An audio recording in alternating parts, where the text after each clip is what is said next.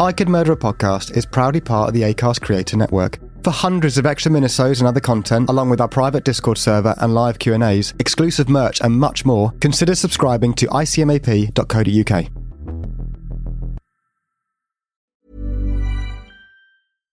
Mom deserves the best, and there's no better place to shop for Mother's Day than Whole Foods Market. They're your destination for unbeatable savings, from premium gifts to show-stopping flowers and irresistible desserts. Start by saving 33% with Prime on all body care and candles. Then get a 15-stem bunch of tulips for just $9.99 each with Prime. Round out Mom's menu with festive rosé, irresistible berry chantilly cake, and more special treats. Come celebrate Mother's Day at Whole Foods Market. Hey, I'm Ryan Reynolds. At Mint Mobile, we like to do the opposite of what Big Wireless does. They charge you a lot, we charge you a little. So naturally, when they announced they'd be raising their prices due to inflation, we decided to deflate our prices due to not hating you.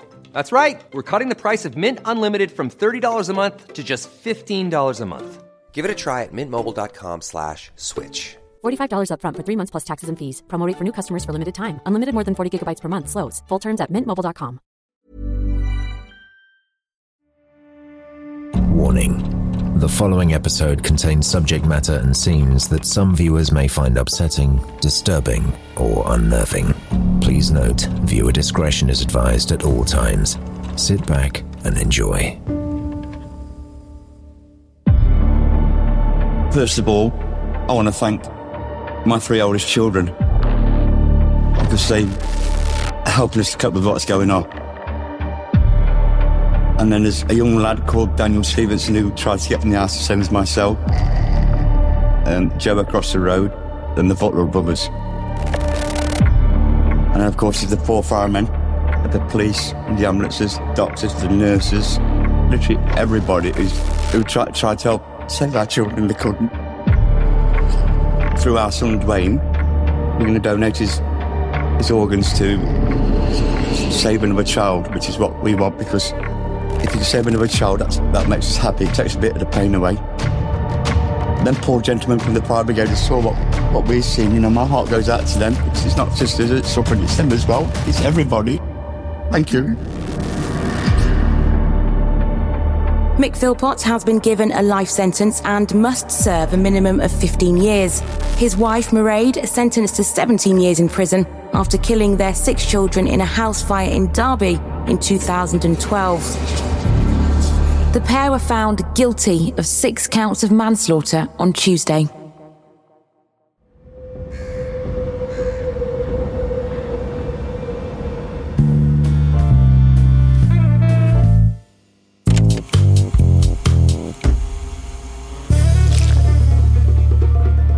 Hello and welcome to I Could Murder a Podcast. We are back again. We are back in the studio and I'm very excited to introduce my host for today. It's Ben. Thank you so much. That's probably the best one yet. Take it. Well, yes, you should. Thank you for introducing me. It's great to be here. It's great to be back. Almost halfway through the series. Cases are coming by thick and fast, and it's another very upsetting one this week. It always is. How you doing, producer Dan? Yeah, very good. Welcome back, boys. Welcome back. Thank you, man. Uh, For, the, for those for those who are watching us, look at Dan's snazzy hoodie available on the store. New merch, new merch. What are you going to do? What are you going to do if they come for you? Doesn't make any sense, Ben. Super snazzy, though, isn't it? It is a super snazzy shirt. And talking about super snazzies, me and Ben, we're not wearing our own merch. Not like Dan, but we're wearing some Gully Garms. So big shout out to Gully Garms. Yeah, why not enter the codes Kill Ben or Kill Tom for 30% off? Load of lovely retro garms. You got Ben in a little uh, Shipwrecks Shipwreck mat. of the Great Lakes. and I'm just a bowling champion. Yeah. I think I'm a champion. Tournament. T- Just as tournament, but it's it's a bit glittery, so I'm going to take it. I'm going to take it as a champion. Yeah. Bronze. No, actually, gold glitter, Ben. actually, look at your collarbone, aren't you? It's actually platinum. oh my god, it's the champion of champions uh, bow- bowling Well, t-shirt it's great to see you. jumper. Ben, I really like your jumper. I've got my eye on it. Okay. We both thought he was wearing a t-shirt underneath it, but he's not. It's a high collar, so uh, piece. which made made Dan like it less. But we'll see where we get to. I'll still take it. Still It's also the game. kind of kind of top where you could get stains in it and no one would really know. Yeah, which is fine. Oh, Suppose yeah, now you mention it, it does look quite stained. This is the first time I'm wearing it, so It's the same. Defensive. not defensive. Fact. But it's yeah, it's got loads of shipwrecks on it. Yeah. Historical events. So, you know, when it does get to the audience vote, there is a shipwreck that I would like to cover on this channel. So please, Costa Concordia.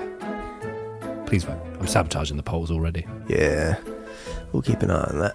Yeah, it's funny because I actually really want to do Ted Bundy, so I'm going to be voting for Ted Bundy this series. If you guys are keen for doing covering it, let's do it. Let's do it. I always want to say Tom Brady when I said Ted Bundy. Looked like he had a killer arm, but different different context. But yes, Ben, this is a big case indeed. It's one that you've been very fascinated about. For a long time, since we started the channel, I've wanted to cover it, and um, I'm happy to say we're here today to cover it. Sure thing. To fill your boots, fill your pot. Oh yeah, Yeah, you're to fill your pot. I'm gonna. So I'm taking the mic. But um, do you want to introduce Oh. today's case? So today we are covering the case of Mick Philpott. Few other referred bys: The Nightmare on Victory Road, The Case of Shameless Mick, The Jeremy Kyle Killer. Misleading. is misleading, isn't it? The Father of All Lies, and Britain's Most Hated Dad. Mm. What are we're going to go for this one? Shameless Mick works Shameless Mick definitely works. I like The Nightmare on Victory Road. because it's a bit of a juxtaposition, really, isn't it? Victory, but a nightmare. Yeah. What for? So yeah, so lots of names. Um. So yeah, unsure which one we'll we'll, we'll go by. But what is it about this case, Ben, that that's, that's you know drawn you in? I think it's very easy to look at the man Mick Philpott and go down kind of a because he's a, a larger than life character in terms of the television appearances that he mm. made, the newspaper articles written about him, and you can very easily go down kind of the comedic route about him. Yeah, the, the, the article's pre what happened. pr- yeah, exactly, Yeah. exactly. He was, he was a bit of a figure of fun before this big event. Yes, yes. It's a case that's always fascinated me in terms of there are still conspiracies attached to the motive and the actual initial plan before mm. what happened happened. But the more research I've done on this case, the more research I've done on him as an individual, it's just uh, we, there's no other case quite like it, and it is dark and very, very upsetting. And it's just it's just a really fascinating case. There's a lot of layers to it, a lot of a lot of elements at play. So yes, we're going to go into the childhood of Michael, or commonly known as Mick Philpott. Yeah, it's quite an interesting journey to where he ended up. As, as Ben mentioned, he, he's a very colourful character, and yeah, it, it, we're going to see if there was any warning signs, which, in my opinion, there definitely were, and when per, perhaps times which he should have been um, prevented from being around the general public. I would say, but yes, we're going to go through his childhood and his early life and see what led him up to this devastating event. Michael Mick Philpott was born in 1956 in Derby, England. The exact date and time is unknown. He was one of eight children born to Peggy and John Philpott. The Philpotts were a large family with traditional Roman Catholic views and way of life. They had immigrated from Ireland to Manchester during the 1940s in order to start a new life in England. Peggy had had two other children during a previous marriage before meeting John, but those children were later taken into care due to neglect. Being the fourth of eight children to Peggy and John Philpott, Mick was rarely the centre of his parents' attention, and their time and energy was already spread very thin, both working full time jobs whilst trying to raise eight children. Mick was said to occasionally try to bully and intimidate his mother and other siblings as he grew older, but this rarely worked as Peggy ruled the house with an iron fist, and his older brothers were always ready to put Mick back in his place. Mick's mother, Peggy, worked six days a week as a labourer in a factory, a job that she would hold for almost all of her life before retiring in her 70s. Though she still found time to spend time with her children, she was often straight to bed after making the family dinner once she arrived home from work, which is a polar opposite of Mick, as we'll get, in, get on to. Great work ethic. Uh, Peggy. Mick's father John worked as a tradesman and his work would take him all over the country. As a result, he would very rarely be in the family home, often leaving the children to look after one another in his absence. And as we mentioned, there was occasional tension between the Philpott boys. Despite not having their parents around for the most part, the Philpott family were well liked in their community and said to have been popular with neighbours and locals. Some of the Philpott children did have issues attending school and were on occasion warned by police for antisocial behaviour, but they very much kept to themselves and stayed out of trouble for the most part. As a youngster, Mick was one of the more quiet and reserved of the Philpott children. And whilst many of his other siblings would play out with friends late into the night after their mother had gone to bed, Mick would regularly stay inside and watch television. It is here that before Mick had hit puberty, he was exposed to sexualized and violent television content. Oh, like Euro trash. I remember that, yeah, Channel 4? Probably. I don't know. Maybe. Channel 4 at 10 o'clock? you days, huh? I think the wrestling was about to come on. You got yourself into a few holes that night. I was 11. Were you? That's a long time ago. Mick was introduced to alcohol at the age of 11. Mick beer. Beer Mick. and this seemed to shift his behaviours and social standing. His older brothers would introduce him to vodka, wine, and cider, which is a an interesting mix, uh, which he would also end up stealing from local off licenses and petrol stations. Mick would regularly also drink his father's beers with his brothers and friends. Cheers, Dad. Yeah, brilliant. And it is through his newfound friendship circle that Mick would get his first girlfriend, claiming, and there'll be a lot of claims from, from Mick in this episode, claiming to have lost his virginity at the age of 13. So basically, up until this point, he'd been very quiet, kind of kept himself to himself. He tried on occasion to intimidate his mother and siblings, didn't really work. As soon as he's introduced to alcohol, he's worked out that stealing it and bringing it into a group uh, environment makes him quite popular. Which we're not saying to do, by the way. No, no, please. Hopefully, everyone who's watching this is above age to drink alcohol anyway. Yeah. Yeah, Ben? Though he struggled academically at school, Mick seemed to have a fairly successful social life. He had many friends and many girlfriends that he would regularly get drunk and smoke cigarettes with. And whilst he struggled in the classroom, he made sure that he would have success away from school. He would regularly shoplift alcohol and cigarettes for his friends, with some suggestions that this was, for many, the only reason that people chose to keep him around. Just keep him around because he's good at thieving. Was there, there's always a kid at the school who was good at thieving. Yeah. And I remember thinking, like, one day, I was like, he would, he would get a list, a list from people and, like, what do you want? And I was like, "Mm, I don't know. Come back to me. But there always was that guy, wasn't there? Thieves. Thieves. yeah, just thieves. Um, yeah, there were there were people who could get things and Mm. make things happen. Yeah, I wasn't one of those kids. No, but I hung out with some. Did you? Yeah, That's sick. thanks, man.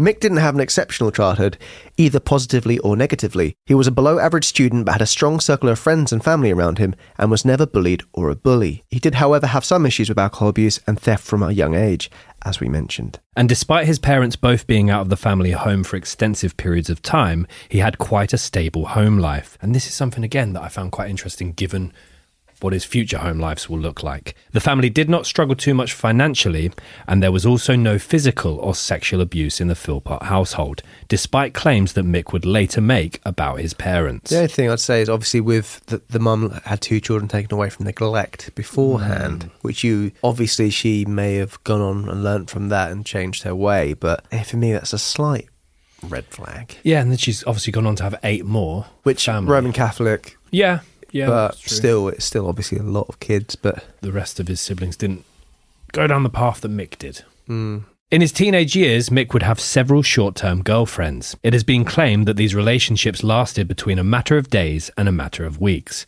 with all of them ending abruptly due to the girls' realizations that a young Mick was extremely quick to anger, highly controlling, had issues with jealousy, was often physically violent, and also became quite possessive. These are traits of Mick's to keep in mind as we progress further into the episode. He may even have refined his skills of manipulation through these various relationships. Throughout the episode, we're going to talk through different accounts from various partners of Mick's life. Girlfriends, fiancés, wives, and the common trend is that he is described as controlling, violent, manipulative, and domineering. Mick left school at the age of 15 and had a series of odd jobs throughout the city of Derby that he struggled to attend. Like many of his relationships to this point, his employment also seemed difficult to retain. He briefly opted to sign up for income support, but eventually opted out of this due to having to attend the job centre on a regular basis, which wasn't something he felt comfortable to commit to, which is very, Very ironic, isn't it? it is very ironic. Mick was and still is an avid Derby County football fan. As a teenager, he would regularly attend their matches and would occasionally travel up and down the country to watch his team play. He would occasionally get into fights whilst travelling to different parts of the country, and there are many photos of him in Derby County shirts. In 1975, when Mick turned 19, he decided to join the army. Again, he would have issues with attendance and performance, and Mick would also have issues trying to control his temper when confronted by his superior officers. And I always I got this image of him straight away being told off and not liking it, Yeah. one, not liking it one single bit. He would often take his anger home with him and take it out on his girlfriends, frequently beating two of his previous partners, one of whom was actually hospitalized. Mick struggled to fit in with the discipline and regiment of the army, and he absolutely despised being given orders as well as the idea of somebody being superior to him, which again is very ironic given what later happens. But Mick was steadfast that he would see it through and try to progress through the ranks with the goal of eventually being superior to others, which is not so ironic. That makes sense. Though he struggled to fit in with his peers, he would not shy away from any confrontation or bullying with other members of his troop. Mick could very much handle himself and was quite a physically and verbally imposing character. From his football days and time spent fighting in local pubs, Mick had become quite handy when it came to fistfights. Good pun, that, isn't it? Quite handy. When it came to fistfights. That's quite. I giggled when I typed it. Oh. As well as this, by being deployed to various parts of the country, he was able to meet local women in local bars. And this resulted in him cheating on his partner and getting an underage girl pregnant. He would never go on to meet the baby. In 1978, when Mick was 21, while stationed in the north of England, his then fiancée, Kim Hall, sent him a letter ending their relationship, claiming that she no longer wanted to be with him and that she had found love with another man. Call it a Dear John letter, don't they? A dear Johnny. A, a oh, dear John. That's like an expensive condom, then. Johnny. You're very, yeah, you're absolutely spot on there. You wouldn't know. Bareback sod. I'll pull out, will you?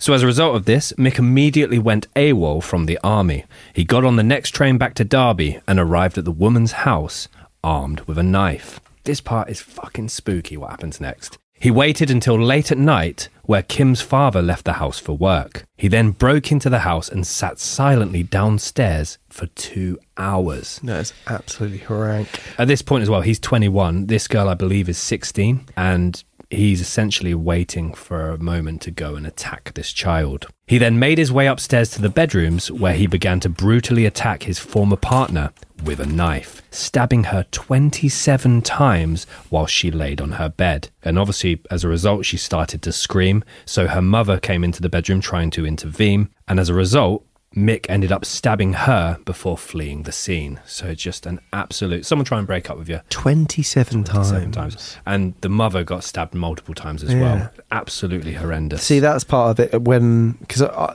I didn't know a great deal about this case. I knew the the end part of the case, obviously, but again, I remembered Mick being thought of as a bit of a figure of fun in terms of things from previous, like before that event.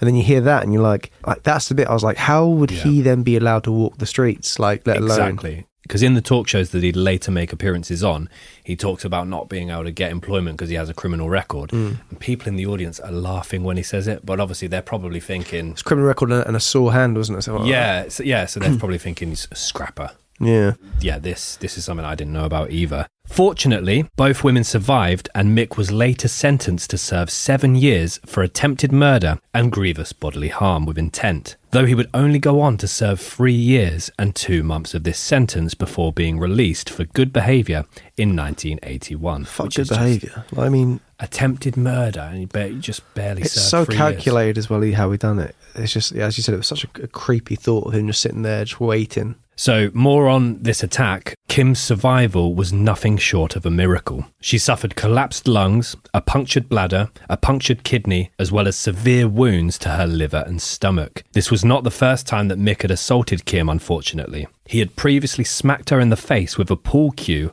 whilst at their local pub in front of all of his friends, and that ended up breaking her nose and chipping two of her teeth. I think uh, when that happened as well, she then obviously stormed out, but he then grabbed her and made her come back and watch the rest of the game. And like the friend's not stepping in even. It's just it's hideous. Like oh, that's kind of how Mick is.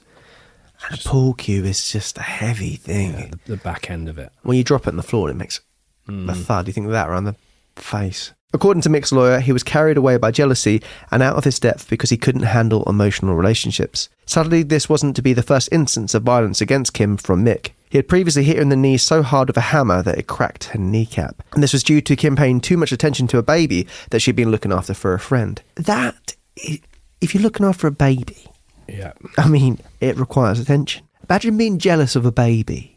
Yeah. Oh, well, I can imagine Mick being jealous of Yeah, one. but that is insane. And he had previously shot her in the groin with a crossbow for wearing a dress that he deemed to be too short. So basically, the first instance was the pool cue, second instance was the hammer to the kneecap, third instance was shooting with a crossbow, and then finally it escalated to stabbing 27 times. That is. No wonder she just did the letter and didn't say anything to him in his face. But crossbow, I mean, hammer, all, all of it is. yeah. But all for such insignificant things. Wearing a dress that he felt was too too short, Hmm. looking at giving too much attention to a baby. I don't know what the thing about the pool cue No. exactly was, but regardless, these it's Maybe Phil couldn't pot and she laughed. That's pretty good. She, he- Mick couldn't pop. Yeah. Yeah, he thought she was taking the mic. The attempted murder and subsequent stint in prison set in motion the idea that Mick would never hold another relationship again unless he could fully control the person at all times. Bit of Dharma vibes there. It's not like he's learning, like you think, oh, he's learned his lesson. No, I have to be more controlling. This is something that he would go on to do with multiple partners in the most outrageous of ways. This girl has said that she's no longer going to be with him, wants to leave him. He does not handle rejection or Mm. people leaving him very well at all. And again, this is a pattern that will continue throughout his life. According to a neighbour, Mick would always have quite a strong reaction if people pushed him or joked at his expense. He never told us that he had tried to kill his ex partner or that he'd been in prison for it, but it really didn't surprise us. After his first stint in prison, Mick went on to hold a series of short term and extremely volatile relationships. He would eventually father a staggering 18 children by five different women, and he married for the first time in 1986 at the age of 30 to Pamela Lomax. And an interesting note about Pam, she was Mick's eldest brother's girlfriend, and the pair had visited him multiple times whilst he was in prison for attempted murder. He essentially stole Pam from his brother. The pair would go on to have three children together, two boys and a girl. And that's the thing as well. The 18 children by five different women are the ones that people are aware of. It's speculated widely Mm. he could have dozens upon dozens of, of I'm sure not many people wanted to tell their children that Mick was his their Definitely, father. definitely. Mick did not settle there, and speculation is rife with regards to what happened behind closed doors with Pamela and the pair's children. But what we do know is that while still married to Pamela, Mick went on to have two more children with a teenaged mistress, Heather Kehoe, who was from Nottingham, who was just 14 years old when she fell pregnant from Mick, who was 37 at the time, almost triple her age. Pamela, Mick's first wife, said that Mick was overly controlling with me and the kids, even when it came to little tiny things. I regularly prayed that he would move on to someone else, and I thank God that he did. So yeah, Mick apparently was very eager to target people who had no confidence whatsoever. They were either from a very dysfunctional family where they didn't fit in, they felt very unloved, or they had very low on confidence. You know, for feeling like so any kind of compliment he gave them, like "you're beautiful," or he gave any love to them, they hmm. really reciprocated to it. Yeah, he targeted vulnerable people. He had a very clear pattern of how he did it, and that's why people fell under this, his spell so quickly. But then. It wouldn't take them long to kind of figure out you know, the kind of man he was, but at the same time, is a lot of them didn't believe they deserved better. So he was very like targeting with who he picked. Definitely, yeah. I did have a quick tangent for you. Here we go. Interesting facts. Hit it. Ben Carter's interesting facts. Interesting facts. Are they? I don't know. Interesting facts. Facts. So I did think that 18 was a was a lot, a lot of kids. There's a lot of kids, A lot of kids, isn't it? And I did also then wonder, you know, from that, if there's a lot of Mick Philpott's kids in the world, I did wonder who has fathered the most children in history? Genghis Khan. Yeah. Did you already know that? Yeah. Okay. Well, other people might not already know that, so I'll educate them. Okay. Because he Uh, raped a lot of people. Yeah. He was a bad guy. So, yeah, warlord and conqueror Genghis Khan seems to top most of the charts on most of the different sources available, with a staggering 1,500 to 2,500 children. Another frontrunner is scientist Berthold Paul Wiesner, who basically, via artificial insemination, fathered over 900 children. Uh, very interesting uh, Netflix doc about him. Another big one is Moroccan monarch Moulay Ismail Sharif, with a total of over a thousand. thought they said Sharif. Sharif. Uh, Didn't and, wear a sheath. and then I thought, okay, well, these are all men that have uh, laid with multiple women. Go on. I then thought, all right, what's the most produced by one couple? Because that's interesting, right? That's a horrible copy of that couple of that TV show. Even though I don't think it's the most, but it's in the UK. And it's, Wait until you hear this. Wait until you hear this. So, the most produced by one couple is from a Russian husband and wife, Valentina and Fyodor Vasiliev, who gave birth to allegedly 69 children, including 16 sets of twins, okay. seven sets of triplets, and four sets of quadruplets. I mean, that's either a very fertile woman or very potent cum. Quick one on Genghis Khan, Ben. Please. Yeah. int- Yeah. Tom Norris's Interesting facts. Interesting facts. Are they? I don't know. Interesting facts. How many people do you think he killed, roughly, in his reign? No, far more than he, he created. Uh, I, I would say probably a million. Dan, do you know? We already looked. No, I was going to say at least two million. It's 40 million people. Forty. Wow. 40. Yeah, apparently, it, people say he changed the landscape of the Yeah. world in terms of, you know, Yeah. that many people, the population. But yeah, 40 million. So That is actually really interesting, annoyingly. neg- negative difference there with, um, yeah, Yeah. his kids. Had- I mean, he's trying to make numbers back up, but he's not really Yes, I just drop in the ocean. I can't do it. So Valentina and Theodore, yeah, a lot of twins, lots of triplets, lots of quadruplets, and amazingly, 67 of the 69 children for the time as well, which is uh, for the 1700s. 67 of the 69 children survived childbirth. Astonishingly, doesn't end there for Theodore. Oh. Maybe this answers your question about the potent cum.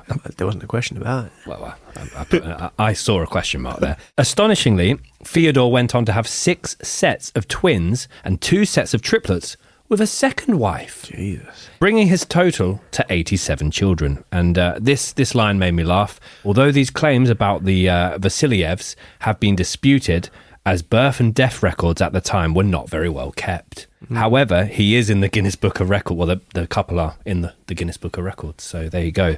A couple of uh, have, have had 67 children giving birth to 69. That's a lot of um. ah, That's a lot of uh, chicken nuggets. Eh, yeah, Christmas must have been. Ooh, Yeah. yeah. Imagine being the 69th kid and getting the hand-me-down cl- clothes. like this is just dust. The toy. It's just like, what is this even meant to be? Fucking hell, brother. You run out of names at that point as well. Yeah, that's you? true. Yeah, Yeah. Bob three. Like, what? Fucking, come on, cunt. Call me Bobby. No, Bob three. Jeez. Uh, yeah, that's true. You'd run out of names quick. Mom deserves the best, and there's no better place to shop for Mother's Day than Whole Foods Market. They're your destination for unbeatable savings, from premium gifts to show-stopping flowers and irresistible desserts. Start by saving 33% with Prime on all body care and candles. Then get a 15-stem bunch of tulips for just $9.99 each with Prime. Round out Mom's menu with festive rosé, irresistible berry chantilly cake, and more special treats. Come celebrate Mother's Day at Whole Foods Market. If you're looking for plump lips that last, you need to know about Juvederm lip fillers. With Juvederm Volbella XC and Juvederm Ultra XC, your lip look, whether it's subtle or bold, can last up to one full year with optimal treatment and no additional maintenance. Find a licensed specialist and see if it's right for you at juvederm.com today. That's J U V E D E R M.com. Add fullness to lips in adults over 21 with Juvederm Volbella XC or Juvederm Ultra XC. Do not use if you have severe allergies or a history of severe allergic reactions, or if you're allergic to lidocaine or the proteins used in Juvederm. Tell your doctor if you have a history of scarring or taking medicines that decrease the body's immune response or that can prolong bleeding. Common side effects include injection site redness, swelling, pain, tenderness, firmness, lumps, bumps, bruising, discoloration, or itching. As with all fillers, there's a rare risk of unintentional injection into a blood vessel, which can cause vision abnormalities, blindness, stroke, temporary scabs, or scarring. For full important safety information, visit juvederm.com. Hey, I'm Ryan Reynolds. Recently, I asked Mint Mobile's legal team if big wireless companies are allowed to raise prices due to inflation. They said yes. And then when I asked if raising prices technically violates those onerous two year contracts, they said, What the f are you talking about, you insane Hollywood ass?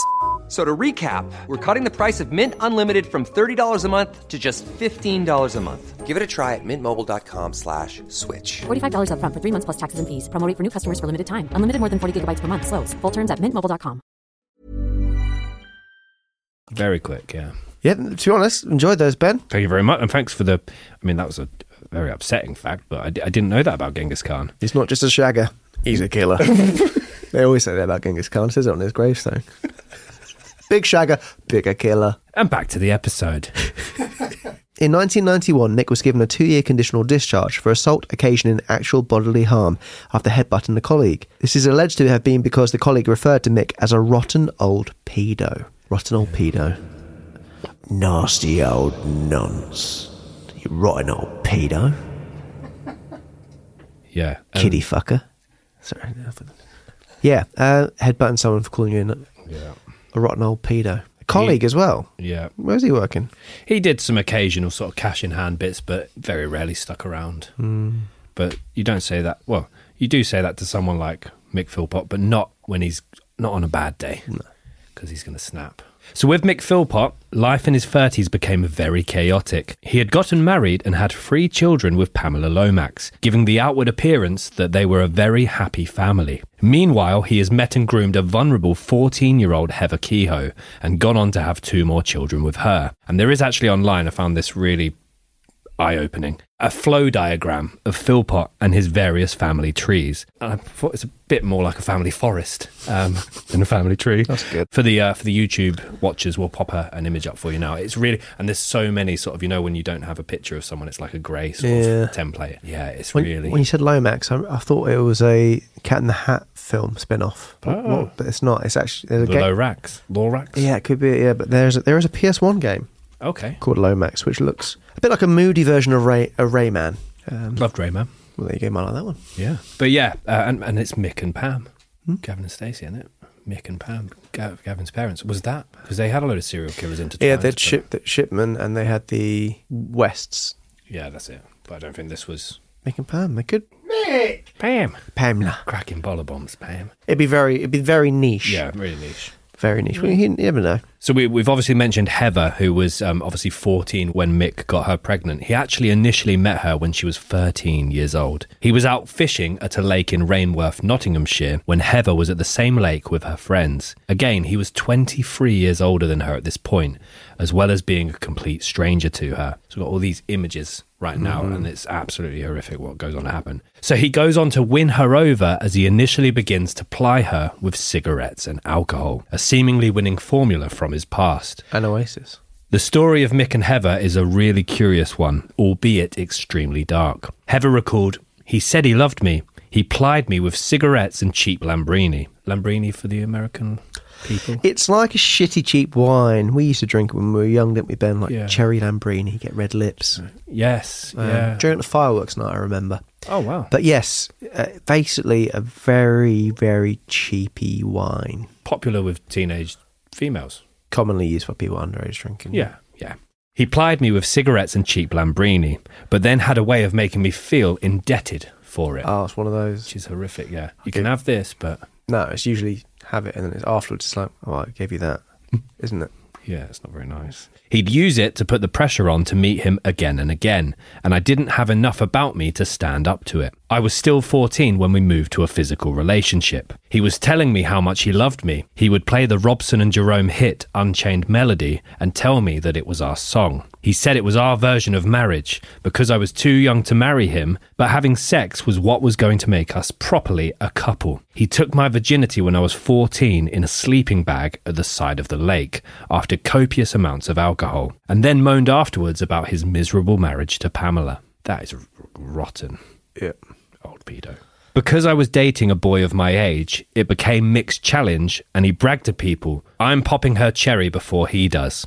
And he did. Sex could be over quickly, which I was always thankful for, but unfortunately, he would sometimes carry on for hours. After a few months, the pair began seeing one another up to four times a week, much to the dismay of Heather's middle class parents, who even attempted to get the police involved in order to warn Heather of Mick's criminal history. Mick had brainwashed Heather at this point and convinced her that this was all lies. In March of 1996, Pamela found out about Mick's affair with Heather when she literally walked in on the pair in the bed together. Pamela immediately kicked Mick out, with Mick then issuing Heather with a following ultimatum. You got two choices. You can go home and get put in care, or you can come to Derby with me. It's quite the ultimatum. Care or Derby. A then 16 year old Heather opted to move to Derby with 39 year old Mick Philpott, where the pair took up residence at the now infamous council house, 18 Victory Road, Allenton, Derby. This is where the true nightmare began for Heather and the real Mick Philpott reveals himself. And there are a lot more quotes from Heather here. Not long after moving in together, Heather falls pregnant. Even whilst heavily pregnant, Mick behaved horrifically towards Heather, raping her at knife point two months before she gave birth. And shortly after the pair's first son was born, Mick threatened to smother the baby, who was just one week old at the time, briefly holding a pillow over the newborn's face, which is just fucking grim. Yeah. On this, Heather said, Mick told me that if I ever backchatted him again, I could kiss goodbye to my precious baby. And when the pair had their second baby, another boy, Mick beat Heather so severely that she was required to return to hospital just four days after giving birth. All because Mick wanted it to be a girl. And even that makes me shudder. But just because with this character we've described, you, you do wonder the sinister undertones as to why he wanted it to be a girl. Yeah, Horrible. absolutely. As well as this, Mick subjected Heather to unimaginable physical and mental cruelty on a daily basis. He forced her to become a five times a day sex slave. She claimed to have been forced to cook and forced to clean and also run errands as well as take on employment as a cleaner at the local East Midlands airport. And this is the weird part with all of her income generated from that role going to Mick, whilst he sat at home getting stoned. Yeah, Mick would. Um, it wouldn't be uncommon for Mick to even you know hold the house keys of people wouldn't be allowed the house key. He would pick them up and take them to work, so he'd have complete control, know where they are all day. Then he would only have the house key and let them in and out and stuff. He would be so controlled, and then the money goes to him. In a way, as like a cult that we covered before. It reminds me quite a lot of the Colleen Stan case Yeah. that we covered in terms of the control. The- Yeah. And the just complete way that um, you can manipulate someone into Yeah, then the arrogance of thinking that that they're not going to say anything out and about because you know that they not they wouldn't at all go against your word. Yeah, it's it's very disconcerting. It's important to note that whilst all this was going on with Heather, Mick is also still arguing over the visitation and benefits regarding his three children with Pamela. He's been given a restraining order against his ex fiancee Kim Hall and her mother, and Mick is now also dating and casually sleeping with many other women in and around the Derby area. The guy's relentless. I'll say it's a monster. That's because that's the thing as well. Pamela kind of well, although she's very happy to get away from Mick, she's not technically. I mean, she's caught him cheating, so she's ended the relationship. But it, he's not taking it as as as literally as a rejection compared to the Kim Hall one. But he's still trying to be spiteful over the the rights to their children, the hmm. visitation rights. So he hasn't taken that very well. All of the women he is sleeping with are far younger than him, with many of them either having a drug or alcohol addiction or going through various mental health challenges. He truly is going for those most vulnerable. Criminal psychologist Chris Carter said of Philpott's relationship choices, he went for younger girls, usually girls who were very upset, down, and depressed, either because they came out of a bad relationship or they were mistreated by their parents. Girls that had no self esteem, he could pick them out of a crowd. They think that they are ugly, they think they are inadequate. All they need is a little bit of love and for somebody to be there. And Philpott knew how to do that. On her new routine, Heather said, I wasn't allowed any sleep because I had to make up for not having been there during the day. I would arrive home at night after a 16 hour shift, then have to cook a meal and do all the housework for him. Rolling his fags became another task of mine. If I forgot to do them the night before, he'd make me get up an hour early to do them. Things got very nasty very quickly. The one time I argued back to him and said no to him, he grabbed a kitchen knife and said to me, Tell me no once more, and put the knife to my throat. I did not dare to say no again. Which is just insane. Another hideous point to mention of the ordeal that Mick put Heather through, we mentioned his attempted murder of his ex fiancee Kim Hall. Well, Mick actually, it turns out, had a routine of playing Eminem's song Kim shortly before any beating of Heather would occur. Heather said Eminem had a violent song called Kim with a menacing beat and the same name as the ex girlfriend he nearly killed. It became the soundtrack to his mental abuse, which was even worse than the physical attacks. I often knew hours before I took a beating that I was going to get one because he started playing that song. There was a look in his eye and a nasty smirk on his face. That is horrible. It's grim, isn't it? Yeah. There's so much about this case I didn't know, and just he is one of the worst people I think we've ever covered. Years of this torture went by, and Mick didn't work a day in his life after serving his prison sentence, living off of government allowance from his five children, as well as job seekers' allowance and any income earned by Heather, who he viewed as his personal slave. Mick would stay at home watching daytime television and smoking weed all day, whilst everybody else in his family suffered. The final straw for Heather came three years later when, in the year 2000, Philpott encouraged and almost ordered the couple's eldest son to participate in abusing Heather. The boy was nearly three years old at the time. Heather said, Mick backhanded me hard across the face. He was kicking and punching me and had hold of my hair.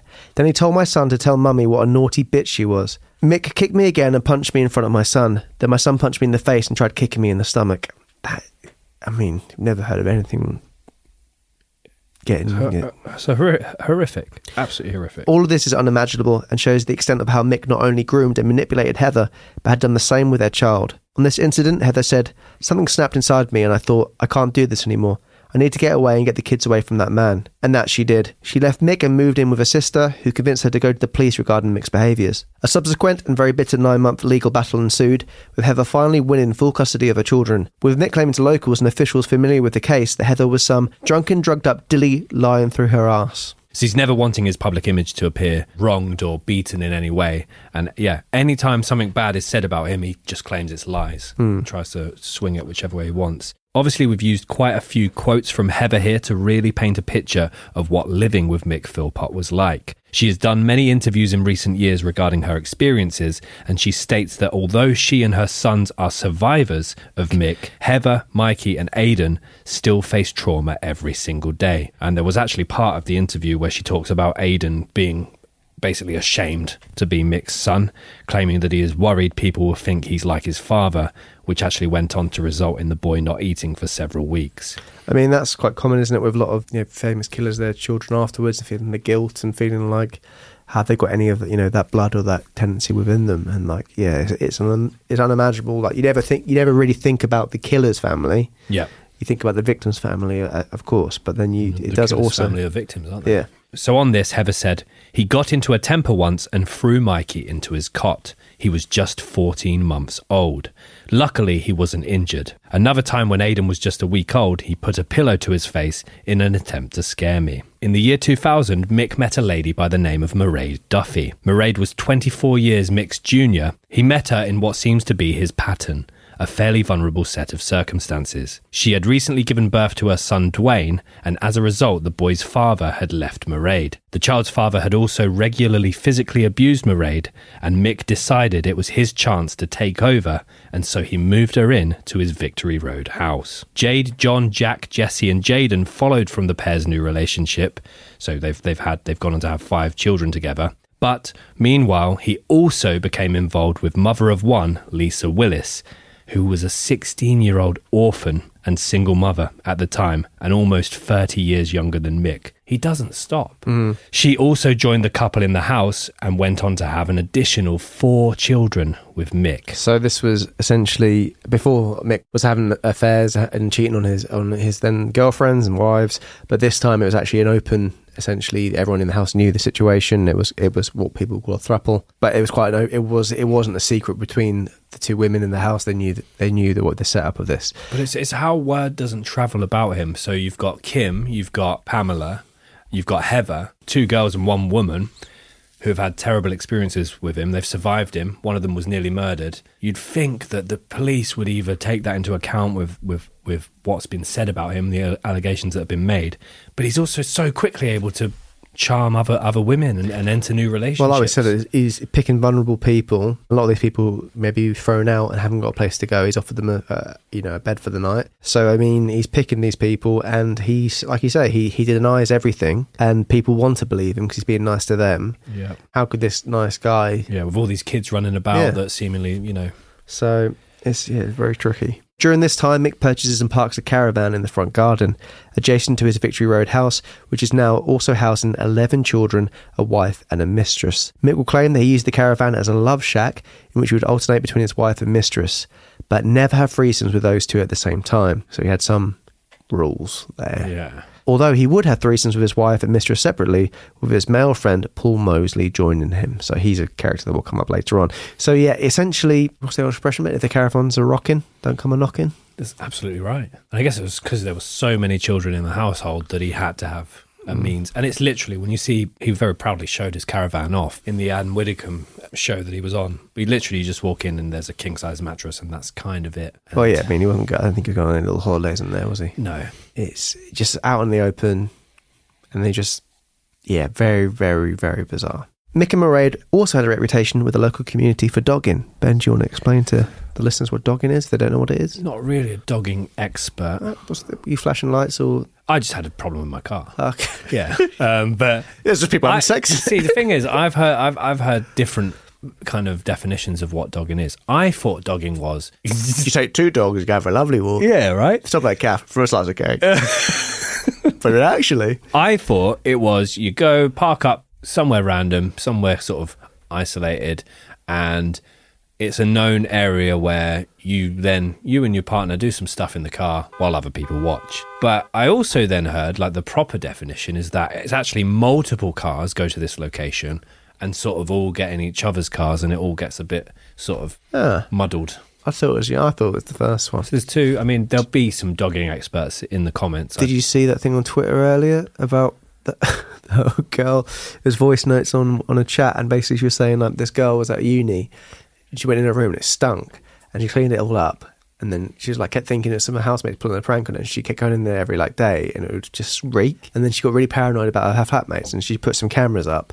and homeless people were breaking in and having sex on the bed. Oh. And then she caught. The, then I was like, "This is bullshit." But then there was like, looks like a still from it. I was like, "It's literally from the other guys, isn't it? The car being stolen and being used Wow. for." So, Wow. just targeting this one girl's room. Let's just keep Yeah. shagging in there. Bit of a bit of a tangent. I, I thought it was the first one, but I thought it was. What did you think, Dan? Because you probably know more about this than both of us put together. I have heard Ooh.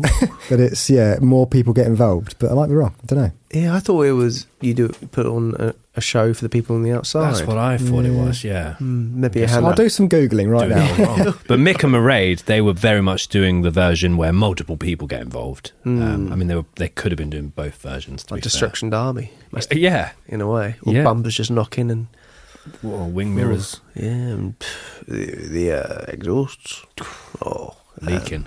Yeah, brake fluid everywhere. They would regularly park up in the more affluent areas of Derby where they would have sex in their car in front of strangers and passers by. Instead of isolated sort of country roads, they went into really, really wealthy, Mm. sort of nice parts of Derby. Yeah. And we're like, have a look at this. honk honk. It was later proven that Mairead became pregnant by another man whilst the couple were dogging. You'd assume that he got into the car as well. Yeah, I mean, unless it was a good, good shot. 100 and... Mairead immediately had an abortion at Philpott's instruction. They must have done a test. yeah, how would, she, how would she know it's not Mick's? Yeah, that's confused me slightly. I'm still thinking about dogging. It looks like it's the uh, the voyeurism rather than the engaging and joining other couples. So my So, yeah. yeah. So I I had the right idea about dogging. Yeah. Don't clip that. Yeah. Yeah, I thought it was just other people. Imagine next week we're in a jumper with dogging sites on it. and maybe just written in come on dogging. That'd be nice, wouldn't it? Yeah, yeah. Get the merch up. Despite this horrible, cramped, and highly sexualized home environment, all 11 of the children in the house were said to have been impeccably well behaved, and all of them appear friendly, polite, and loving in various media appearances that would follow. There are lots of videos and photos of Mick and Mairead doting on them. Because that's the thing you'd expect in an environment like that, being raised in that sort of environment, they'd be little little rascals and causing trouble and that. But they're really polite, really well behaved. It's as if they've been raised. But maybe they are raised in the house of like, you know, you don't want to get on Mick's wrong side. That's true. But then I remember hearing that he, later on from another interview, that he loved his kids and he was a mm. good dad. In 2002, Mick marries for a second time, and this time to Mairead. He was 46 and she was 22. To say that the wedding ceremony was unconventional would be an understatement. Can say that again. To say that the wedding ceremony was unconventional would be an understatement. Yeah, just about. 19 year old Lisa was one of the bridesmaids and also a live in mistress of the Philpotts at the time. She was also seven months pregnant with Mick's child on the day of the marriage to Mairead, with many attendees of the wedding being completely unaware. Over the next several years from 2002 onwards, Mick makes persistent attempts to contact his local council in order for his family of 14 to be moved into a larger council house. Conditions are cramped, with many of the children sharing a bedroom with up to six of their siblings at any given time. One bedroom basically has the appearance of a hostel. Um, it's got three bunk beds lined up for the Philpott boys, and though some of the benefits are clearly being spent on other luxuries for the Philpotts, including a sports car, a 4x4 Jeep, a widescreen TV, snooker table on which he regularly had sex with his wife and mistress, video game consoles, and a karaoke machine. Apparently, he yeah, loved that karaoke machine. Yeah. Always see him singing in the kitchen. There's an ironic thing later on that happens with a karaoke machine. Oh. In 2005, an anonymous teenager went to Nottinghamshire police claiming to have been raped by Mick. Though these charges were later dropped, with many believing that Mick physically threatened the girl as well as her family. In 2006, after many years of petitioning his local council for a bigger house with little result, Mick Philpott stuns the country for the first time, and unfortunately it would not be the last, when he decides to contact the local newspaper journalist in a bid to embarrass the council into giving him a bigger house. This bid backfired massively as, on Mick, as tabloids labelled him Shameless Mick and Britain's biggest scrounger. In various headlines that follow, the whole country turns on him. So yeah, the, he went to the local paper, and then that story kind of got a lot of attention from other papers, and they all kind of labelled him. Snowballed, Yeah, It's a bold move, isn't it? Um, house progression up the ladder by embarrassment. yeah. And just If you uh, belittling a bouncer, thinking you're getting quicker. yeah. Hey, Tiny, you let me in yet? You're not going to get a good reaction, Mick. Yeah, it, it's it's a bad tactic, and also, I mean, we're about to go on to just the insane amount of money Mick was on. Well, that's it. He's like trying to shine a light on all these really cramped and horrific Mm. conditions, but watch out for my fucking sports car, and that's my karaoke. It's my goal on the karaoke. Maybe next. use the caravan for you know, another bedroom. Yeah. Not well for the kids, not for Yeah. that. Yeah, obviously. So as Tom mentioned, the whole country turned on. I mean, they were never really on his side. They didn't know who he No. was, but the the country are not massive fans of the Philpotts. He's acting like he didn't have a Philpot to piss in. Exactly.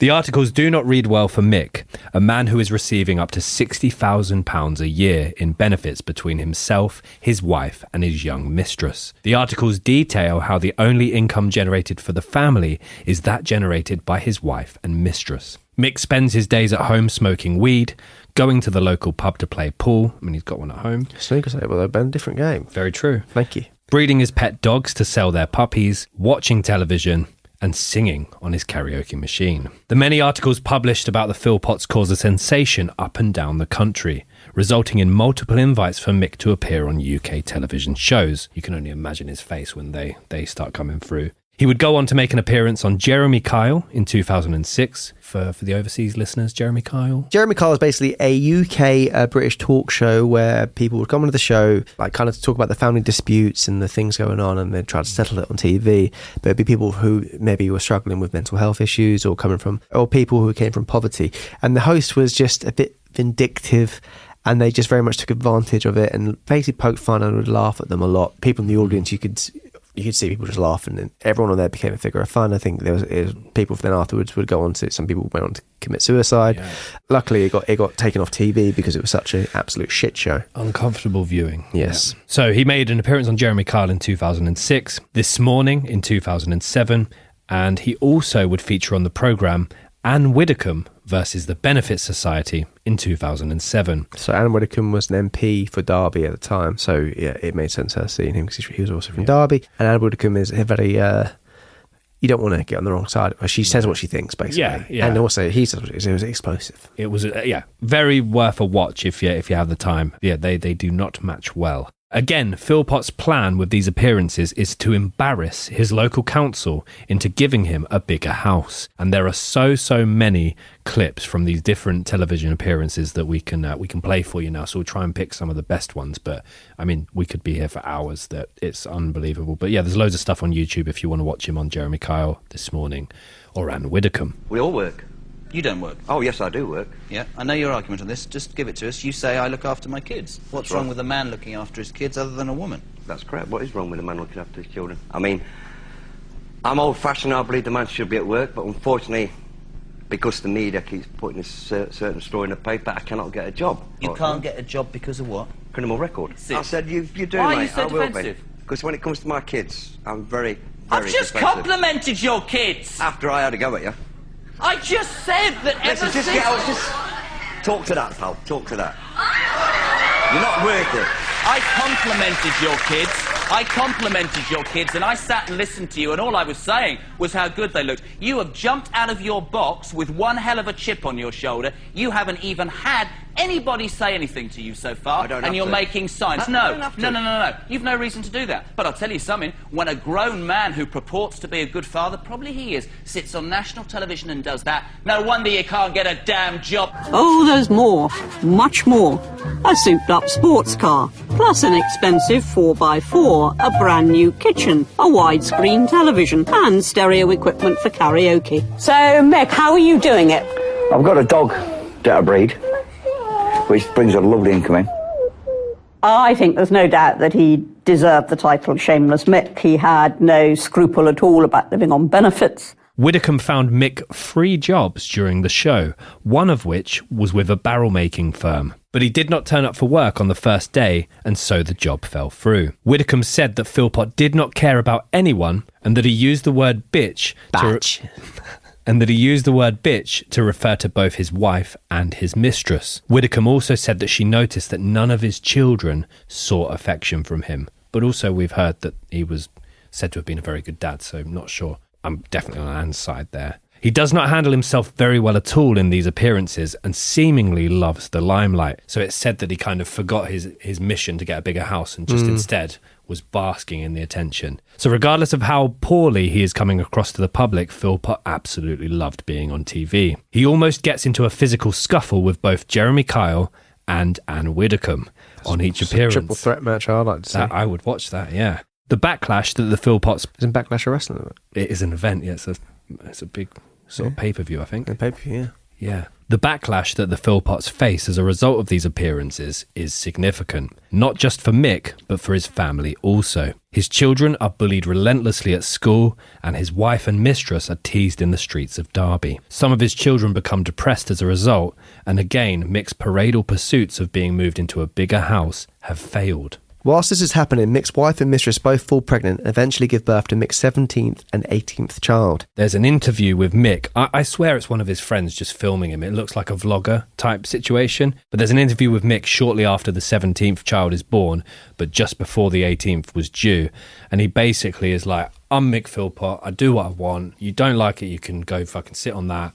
And but he's like to the it's like a promo, Mm. like a wrestling promo, and it's I shouldn't laugh, but it's quite powerful. So we'll play that for you now. Quite powerful. No, sorry, it's uh, but it's quite it's just it's Cringy. it- it's it's very cringy, very eye opening. It's very cringy. I'm just going to stick at that.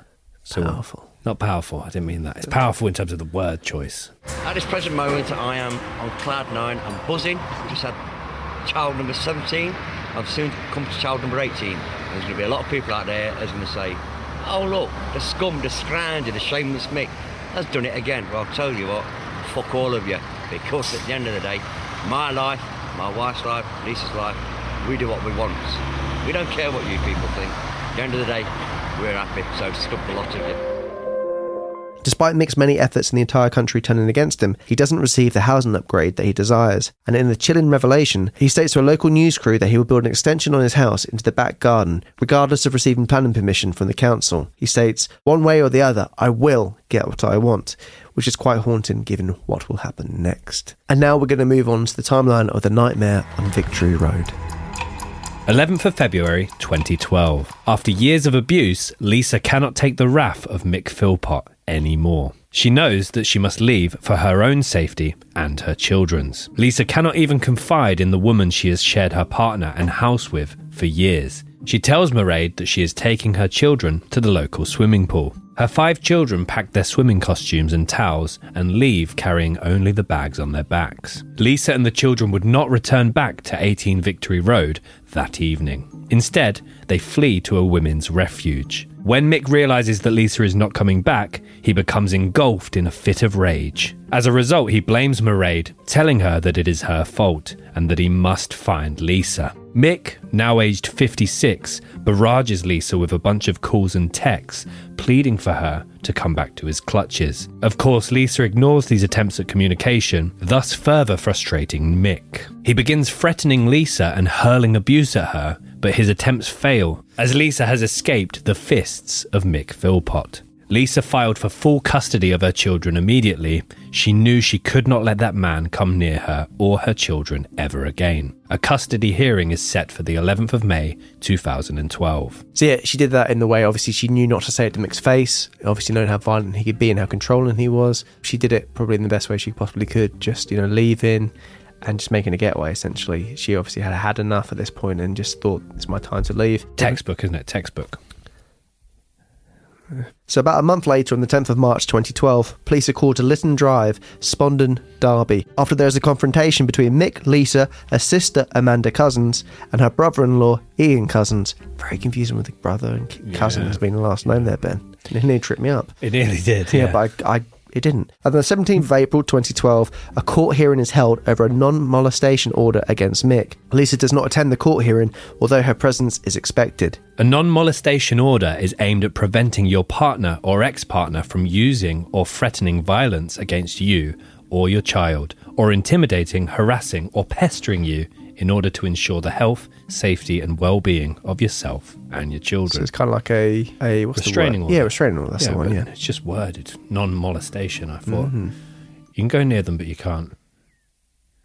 I didn't think that. No, it, beco- it becomes no, it becomes known that the two had been in contact the day prior to the court hearing. The non-molestation order is revoked. A month later, Mick devises a plan to make sure that Lisa will not win the custody battle. He tells Mairead that he will set the house on fire whilst the children are sleeping in their beds. He will make sure the neighbours are convinced Lisa has done this. There will be a ladder pinned up against a wall in the garden so that when the fire inevitably breaks out, he can smash the window and save the children. Ultimately, he would look like a superhero dad leaving Lisa without her children. The thing about this is he doesn't even think beyond his arrogance, he doesn't think beyond these facts. Ladder, window, smash, get the kids out. He's not thought about how I'm going to frame Lisa. Yeah. Apart from his word that he Mm. feels people will believe. Yeah. Doesn't even look into what Lisa's doing that night. Nah. So, yeah, very short sighted from Philpott. Mick reassured Mairead by telling her that the children will be safe. Mick thought that his plan was foolproof. Mairead agrees and, without squabbling, puts her children's safety at risk.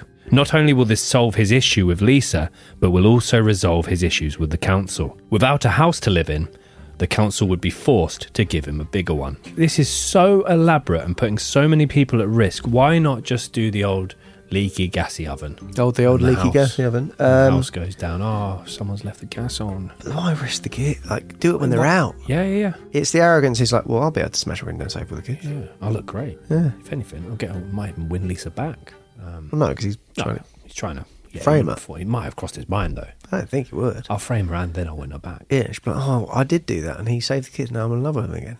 Yeah. Not going to happen like that, Ben. No, but implementing his hatred for Lisa, Mick has spent the days beforehand making sure he has given enough evidence so that people will think this is the work of Lisa. He has been writing on Facebook, telling online of his detest for her because she is an awful mother. Pot, kettle, black. Philpott kettle back.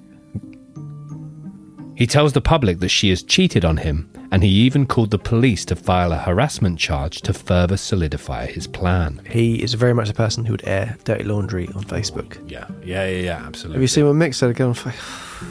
Take that phone away from him. On the 10th of May 2012, earlier in the day, Mick purchased canisters of petrol. After making his purchase, he heads home and waits for the events of the evening to unfold. Mick and Mairead invite their companion Paul Mosley over. They tell Paul of their plan, and Paul agrees to help with the arson attack. The trio then become intoxicated with both drink and drugs, and they participate in a threesome on the snooker table until it reaches about 3 a.m. So they're potting all the balls there.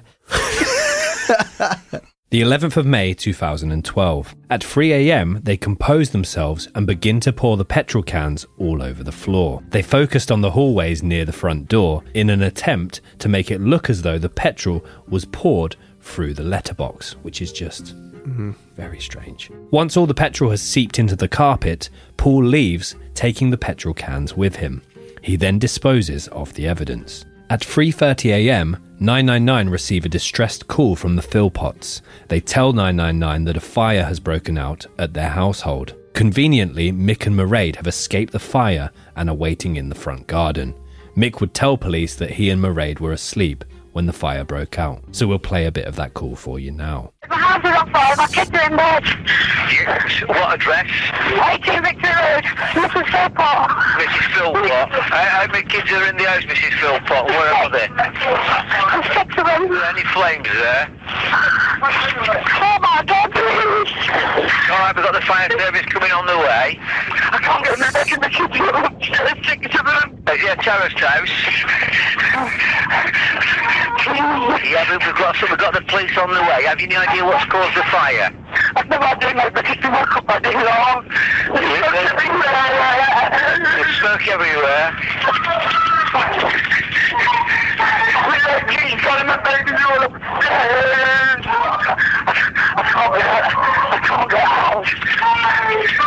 Okay, what's your name, please? I can't get the daddy. I can't do it. There's no noise children. There's no noise children. And one of the things as well, when the fire was lit, obviously the fumes of the petrol catch a light as well, but they had painted, they've done a bit of a cheap job basically on the, on the stairway and they painted it with yacht paint, which is extremely flammable. So uh, it was basically designed, without, without, I'm sure they didn't know that aspect of it, but that just went up, you know, very, very quickly indeed. Neighbours begin hearing the screams of the Philpotts and they rush over to provide help in any way possible. One neighbour, named Joe Peel, said, I heard his voice. I couldn't hear anything else and I couldn't get in because it was just flames and smoke. A couple of minutes later, the fire brigade came down with the police. Two or three minutes later, you could see the flames going up the stairs through the side of the window of the house. When the fire brigade came, it was billowing smoke going up the road. It was absolutely horrible. And this Joe Peel, as well as another neighbor, are in a lot of the documentaries about this Yeah. case, and they are just still to this day so much trauma. Yeah. so visibly moved by. Yeah, they they heard they heard and so could obviously see what was happening. They ran over to try and help, jumped over the caravan, went to the back of the house. I think one of the boys actually went into the house, but they couldn't they couldn't see past the smoke and you know could hardly breathe, so they had to leave. And yeah, you, as Ben said, you could see how cut up they were hmm. and how you know still it affected them today. And while they were trying to break into the house and get there, they saw Mairead and Mick just kind of like frozen, Mm. and they assumed it was shock. And maybe it partly was because they didn't expect it quite to go to this extent. Yeah. but they weren't doing anything to try and get to those. But there's also was the ladder leaning against the back of the house, wasn't there? By this point, the whole house has become swallowed by flames. Some jump onto the caravan in an attempt to climb through one of the windows on the side of the house and rescue the children. A ladder can be seen placed against one of the walls of the house, which led to a smashed window. So, this is in the, the rear of the property. Mick climbs the ladder and pretends he is making an effort to save his children. Even he is taken aback by the blaze. The smoke is too thick, many hearts break as the neighbours cannot save the six little children sleeping in their beds. Emergency services are quick to attend the situation. Unfortunately, they are not quick enough. As they enter the house, they wrap the children in blankets and carry them carefully to the garden. Here, paramedics attempt to resuscitate the children, but five of them are pronounced dead at the scene. A coroner's report finds that they died from smoke inhalation. It is more common to die from smoke inhalation than it is to die from burn injuries. If any comfort can be found in this case, it is the fact that the children most likely would have been unconscious before they drew their last breath, so it is likely that they just went to sleep and never woke up. When emergency services arrived at the scene, firefighters quickly suspect that this has been an arson attack. The devastation caused by the fire was not consistent with a natural fire because the whole lower floor was ablaze. In a natural fire, the flames are carried upwards, not across, as seen in this scene. This had now become a murder investigation. Lisa Willis and her brother in law are arrested for the arson attack. It looks like Mick Philpott made valiant attempts to save his children, as said by Assistant Chief Constable Steve Cotterill. Specially trained dogs came in who were arson dogs who were able to tell what had been if there's areas which had been used with fuel or whatnot. So they came in, the dogs quickly identified the area where the petrol was poured. So um, yeah, they quickly knew it was an arson attack. And obviously from that you would have thought, oh, Mick's got his way here because Lisa's been arrested. It's all going to plan. Yeah. On the 12th of May 2012, all reports of Lisa creating the fire stemmed from the rumours Mick had been spreading whilst his children were suffocating to death. Lisa's children were taken from her while she was under arrest. Lisa has a strong alibi. Police quickly realise this is not their killer when Lisa's story is corroborated by others. Lisa and her brother in law, Ian Cousins, are released without any further action taken against them. Lisa's children are given back to her. The deceased children must be identified following standard procedure. Their parents, Mick and Mairead, are asked to identify their bodies. Mairead is in hysterics. She cannot view the burnt bodies of her dead children. Knowing they cannot face this alone, their neighbour, also named Mick Russell, is asked if he could come along with them for moral support. Being a good friend, Mick Russell agrees. Luckily, Dwayne was found to be breathing once he was carried into the garden away from the smoke. Once his discovery has been made, he is rushed to Birmingham Children's Hospital. Once he arrives here, he is pronounced as being in an unstable condition. So, as you can imagine, with Mick Mairead, obviously, you, you can imagine if that was, you know, let's say the fire had broken out, and Mick had no, nothing to do with it. You've got one surviving child out of the out of the six in the house. You, you're going to be by the bed. You're going to be worrying. You, you know, you're not going to leave the side. Nothing's going to make you leave leave his side. You would have thought, but this behaviour here Yeah. is absolutely baffling. And also, one could view, like you said, there's a lot of different theories about this. Mick wasn't planning to kill his children. No. The devastation of lo- losing his children should very much be prominent here. Yeah. He didn't plan to do it, and even you could argue if he did plan to do it, he's still losing the children that apparently he loved. This bit, as I said, this bit is just absolutely baffling. Throughout this time, Mick and Mairead are putting on the act of being the concerned parents. However, when asked if he would like to go with Dwayne to the hospital, Mick tells the people around him that he better not, as he has to be up early in the morning for his court hearing. Absolutely insane. Moreover, Mick has been quick to make accusations. Whilst his children are dying in their beds, Mick makes it known to the people around him that Lisa Willis has caused the house fire. At every available opportunity, he badmouths her. As the people of Derby wake up, the news is spreading of the horrific deaths that have occurred at 18 Victoria Road. The community is quick to come together, and a GoFundMe is set up in order for people to donate money to pay for the children to have proper funerals. The other thing that's really horrific about this is whilst Mick was at hospital with Dwayne, he was in the corridors flirting with nurses. Apparently, he slapped one nurse on the arse. Yeah, apparently he even invited one of the policewomen who were there back to the hotel. So yeah, Whilst that- your son is on his deathbed. Yeah. He was making jokes apparently when they went to identify the bodies. He was making jokes and he his friend Mick was the one in tears and he wasn't. He was comforting Mick, his friend. And he and it's like, yeah, again, like we always say, people deal with grief, grief differently. hmm Flirting with nurses. Slapping a nurse's asses when going through grief. is- Yeah, and not not not, be like we said. You would be by you'd be by your son's side the whole time, Mm-hmm. and yeah, it, it, it, could you act more guilty? Mairead could not enter in the room which her children lay deceased. As a result, the two Micks go into the morgue alone. It has been reported that upon seeing the children's lifeless bodies, the neighbour was more upset than their own father. Mick even denied time alone with the children to say goodbye, which Again is- admissions of guilt. You could you could argue. Once the two Micks have identified the bodies, they meet Mairead and drive to Dwayne. He's unresponsive, in a coma, and placed on a life support machine. Whilst at the hospital, neighbour Mick is shocked to find that he is more upset than Mick and Mairead. In fact, after the couple have disappeared for an extended period of time, neighbour Mick left Dwayne's bedside to go and find the pair. When he saw Mick, he witnessed him explicitly flirting with the nurses. He even went as far as to pinch one of the nurses' bums whilst commenting, This is what I like. Mental. This would not be the only occasion where the pair acted disgustingly. When the nurses come around with the food for the patients, Mick and Mairead ask if they can have a plate. They are denied as the food is explicitly only for the patients. So even in the hospital is asking for a handout, they can't. Mick and Mairead make it actively known that they find this despicable. Mairead even tells a nurse she can have her son's meal as he's not going to eat it. Fucking hell. Yeah. It's like going to the, the blind ward and taking all the pictures down. Kind of. Despite being reminded that they can purchase food from the hospital's canteen, Mick and Mairead decide to order Chinese takeaway to the hospital. The food ended up mostly on the floor as they had a food fight over Dwayne's comatose body. I mean, they're just. The fuck. They just. You can't think they could go any further with being Sink any lower. the hospital staff were then made to clean up the mess. So, yeah, even if by this stage the police hadn't suspected them, Everyone that encounters them now. yeah, a food fight over your comatose son, the only living member of, of the, the children that you just killed.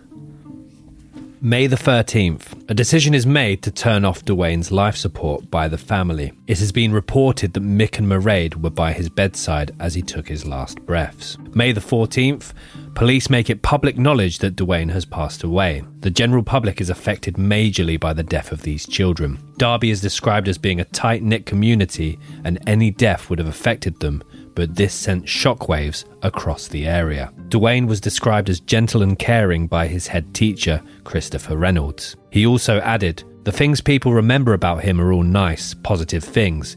He genuinely was a really nice lad. In the end, the money raised from the GoFundMe would total approximately £15,000. The intended use of this funding was to pay for the children's funerals. Yet once again, Mick and Mairead have received the cash, and it is used in a very different manner. Using the GoFundMe money, Mick and Mairead decide to go on a shopping spree. Although it is true that their house has been destroyed by a fire, the majority of the money is used for their personal expenses rather than paying for the funerals of their children.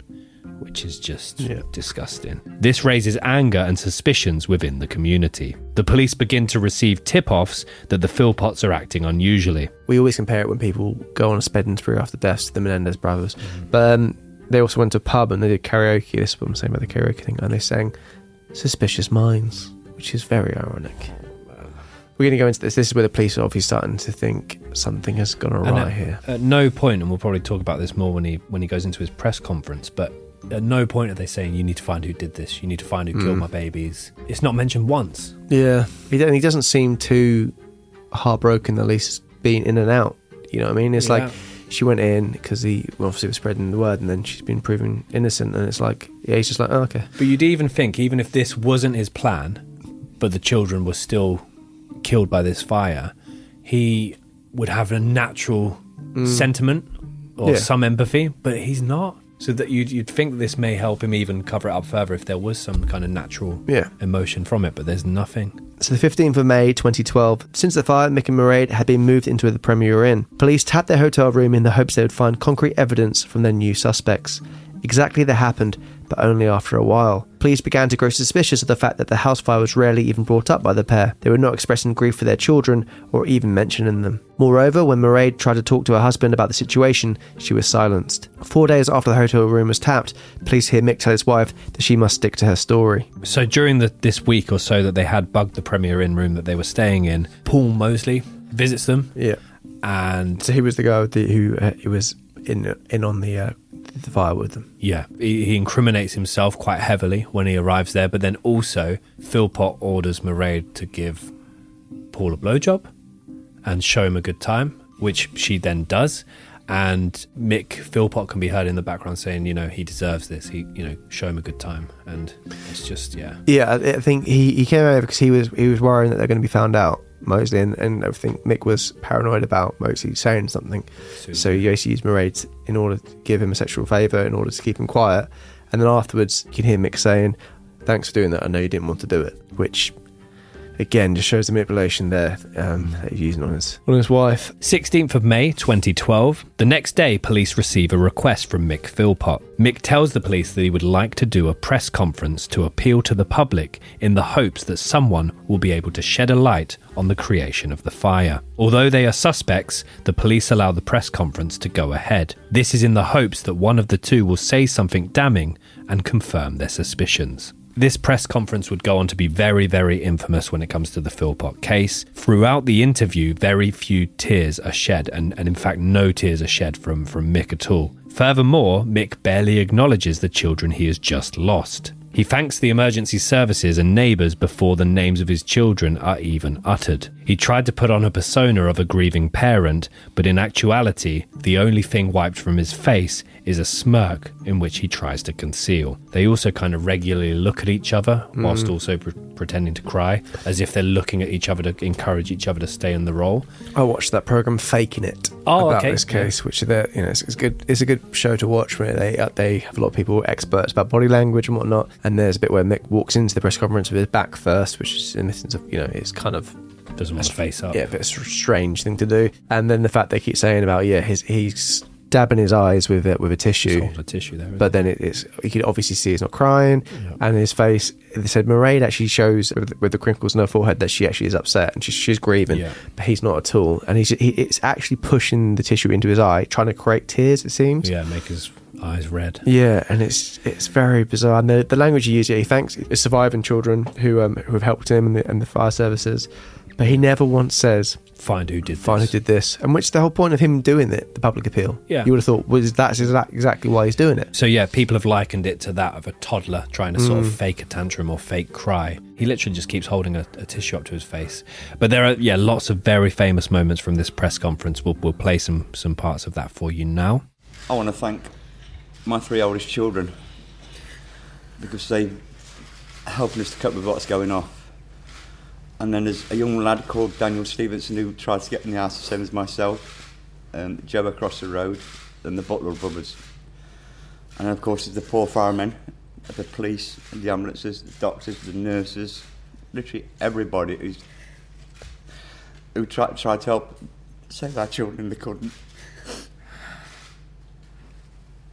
Excuse me a minute.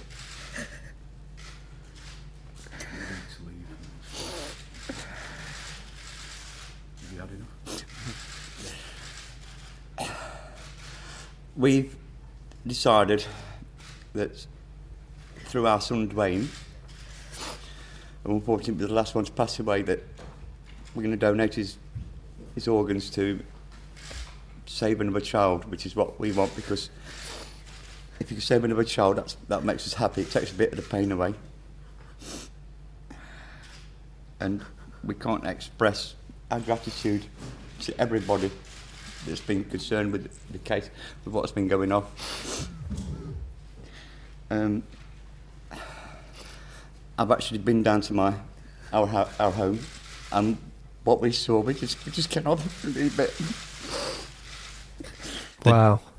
Yeah, it's yeah really infamous. The journalists within the interview room are baffled by the behaviour of Mick and Mairead Philpott. I don't think so much Mairead, but certainly Mick. Moments before the turning on of the cameras, Mick and Mairead are laughing with reporters and seem in good spirits. During the interview, Mick contradicts himself. Not only does he ask for members of the public to come forward with information surrounding the case, but he then tells them to leave him and his wife to grieve in peace. There's a very, very infamous photo actually from from this because obviously the police were kind of had them in mind as suspects anyway. Yeah, there's a very famous photo where uh, you basically see Philpott kind of holding the tissue up to his face, and you've got PC Steve Cotterill, who's one of the the leads on this case. This PC Steve Cotterill is literally kind of glaring side eye Yeah, at, at, looking at at it now. Philpott. Yeah, it's a very famous photo. Very famous. Yeah. Big, big case. Big, big case. He tells the public, please leave my family alone. If you've got any questions or anything at all, please don't come through me and my family. Please go to the police. You're disrupting what these officers are trying to do. So please, I beg you, leave us alone and let us try and grieve in peace and quiet. Which is such a different message to usually if you have parents of missing children or, mm. or, or, or murdered children. It's please tell us anything you have. Yeah. Come to me, come to me. We need to find out. Fat, oh, maybe. Couldn't get the word right. Come to me, come to me. come, come, my baby. Yeah, my sugar fat. Butterfly. Baby. The public has heard stories of Mick and Mairead acting out of line, and a public spree of hate is spread. At the same time, Kim Hall, Mick's first fiancée, is sat at home watching this with her mother, both of whom were stabbed by Philpott, adamant that Mick is to blame, and I'm sure a lot of his previous relationships were, as soon as they see him do a Mm. press conference like this, must immediately have had a high level of suspicion. May 29th, 2012, Mick and Mairead are arrested after police gather all the evidence confirming their suspicions. On the 30th of May 2012, the couple is charged with six counts of murder. On the 20th of June 2012, Paul Mosley, aged 45 at the time, is arrested for his involvement in the arson attack. He is later released on bail. On the 22nd of June 2012, Dwayne, Jade, John, Jack, Jesse, and Jaden are all laid to rest in the joint funeral on the 22nd of June 2012 at St Mary's Catholic Church. They all had matching white coffins. The boys had blue flowers, whilst Jade was buried with pink ones. All the coffins had the child's photographs placed upon them. As well as the photographs, the children were buried with toys or something memorable to them. Guests wore bright colours to try and bring some hope to such a bleak day. More than 400 were present at the funeral. These deaths shook the country to the core, and people felt they needed to pay their respects to the children who lost their lives and were taken too soon. Mick and Mairead were not allowed to attend their children's funerals, and the money they had not spent on themselves were used to pave the headstones for the children. Jade Philpott was 10 at the time of her death, her brother John was 9, Jack was 8, Jesse was 6, Jaden was 5, and Dwayne was 13. So yeah, so that was the timeline for the Mick Philpott case. We're now going to go on to a little bit of aftermath. So although this was originally a murder case, in December 2012, the charge was dropped to manslaughter. The deliberate attempt to place a ladder outside the window suggested that the intention was never to kill the children. Therefore, it was a manslaughter charge rather than murder. Although many online have argued that this was a charge not harsh enough. On the 5th of November 2012, Paul Mosley is arrested for his role in starting the fire. Forensic tests are conducted on Mick's, Mairead's, and the children's clothing. All of the children were found to be in daytime clothing, not pajamas as we would expect sleeping children to be in. Forensic tests reveal that Mick and Mairead had petrol splashes on their clothing, and, and so did uh, Paul. On the 17th of December, all three pleaded not guilty, meaning a trial would have to take place. On the 12th of February 2013, the trial commences. During the trial, Mick takes the stand. Whilst under oath, Mick makes outlandish remarks such as the participation in dogging and his sexual fantasies. As many have remarked, this was just another performance for Mick Philpott. As Geoffrey Wansell commented, he may have convinced himself, but he didn't fool everyone else. On the 2nd of April 2013, Mick, Mairead, and Paul were all found guilty of manslaughter at Nottingham Crown Court. Two days later, on the 4th of April 2013, the individuals were sentenced. Mairead and Paul each received 17 years, and Mick was given a life sentence with a minimum of 15 years to be served. He's currently residing at Wakefield Prison. I just cannot see any chance that he's released. Oh, I mean, he's the first stabbing, 27 stab. I, I, I don't understand how that he did three years. Yeah. They got 17 years each, and he got 15 years. Yeah. Which It's yeah. We, I mean, we did we did a Instagram post of him in Wakefield Prison we pl- playing ping pong with Ian Watkins. It's a very bizarre friendship. Apparently, Ian Watkins, who we previously covered, the ex Lost Prophet singer. Yeah, he apparently plays ping pong with Philpott in prison. a bizarre, a bizarre one. I actually have a friend that has recently taken on a new role at Wakefield Prison as a teacher in the women's wing. So I'm going to try and get some gossip. Big prison. Mm. Try and get some gossip. See if I can find out who's winning the ping pong. Please do.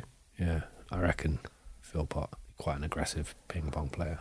In September 2013, 18 Victory Road was demolished. Mairead controversially was released in 2020 on license.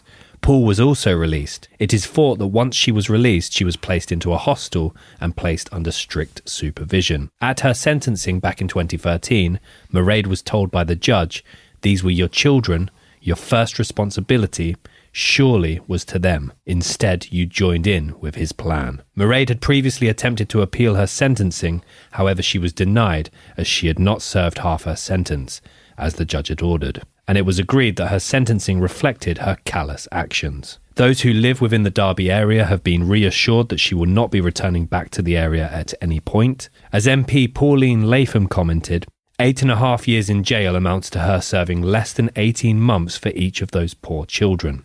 How can that possibly be right? Those in charge of making these decisions need to think longer and harder about the victims and the value of their lives. Her release has clearly caused some upset, not within the local community, but furthermore within the Centre of Crime Prevention. Mairead's early release has left people questioning whether justice can be served if a criminal does not serve their full sentence. As David Spencer, the research director for the Centre of Crime Prevention, said, the system of automatically releasing criminals like her halfway through their sentence means that in cases like this, justice is not being done. This needs to change. For crimes like this, those convicted need to serve their full sentence. It is thought that Mairead has been receiving counselling and coaching since her release. She is also now living under the protection of a new identity. She's living in a charade. And that is the horrible case of Mick Philpott, the nightmare of Victory Road. Yeah, there's a lot more to that case than I was Meets the initially eye. aware of. Yeah, Mm. yeah, but a very bleak one, a very dark one, and um, hopefully he never, ever, ever gets out. I don't think he will. I don't think he will either. I don't see even with new identity. He's very recognisable. Mm, he would need some serious. Ben, talking about his looks, Well, we seam- seamlessly go to a, a lookalikes. What does it look like? That looks like a bit like that. So it looks a bit like this. Do you want me to start, Ben? 'Cause mine aren't overly good. surprise people. Yeah. Going to start with one that it's the eyes, I think. Yeah. It's the eyes. Um, I'm going with famously from the comedy duo Cannon and Ball. Oh uh, my god, Bobby Ball. That's who my dad said. Oh, Yeah. Well, there you go, Kev. That was for you. Well done. I'm happy with this one. I think that Mick Philpott would be the third Funk brother um, as part of wrestlers Terry Funk and Dory Funk. You wouldn't know. I've just put the three of them there, look. In a way, Yeah, thank you, yeah. I would just probably say it looks a bit like Terry Funk. Terry Funk, yeah. Yeah. Thank you. A bit. This one I think is probably less good. I mean, the first one wasn't particularly good. Tim Healy from Auf Wiedersehen Pet, or Benidorm. Oh, okay, yeah. Also, the, ni- the lead singer of 1975's dad. Yeah, he is. I think he could play in, Yes. but uh, maybe doesn't doesn't look too much like him. It's just mainly a bald head with a bit of a beard. Well, on bald head and bit of a beard, I've gone for, from the side, old Eric Cantona. I mean, if you're going to have to say it from the side, it's going to ruin it, but go on. Well, from the side, old from the side, from far away. in, in natural light. Old Eric Cantona. Although, when I did that, straight away looking at that Philpott, I thought Wayne Rooney. That's better. Yeah, so I've got. Just a Man United legend. Yeah, up front, we've gone for Philpott, Cantona, and Rooney. That's, that's an attack. Oh. I thought you thought of the top of your head then. That makes it less impressive. And also, there's older ones of Rooney with, right. with grey hair. In the advert, yeah. All right. Not from the side, though. I thought you thought it off. I did think of it off the top of my head. No, you didn't, because you already had Well, it. I'd put that together, and then off the top of my head, I was like, oh, well, that looks like Rooney. No, pre plan. No. And now it's time, ladies and gentlemen, for. The cult of ICMAP. Okay. It's got the cackle, isn't it? yeah, no, I was going to throw to him. I just did. So rude. The cult of ICMAP.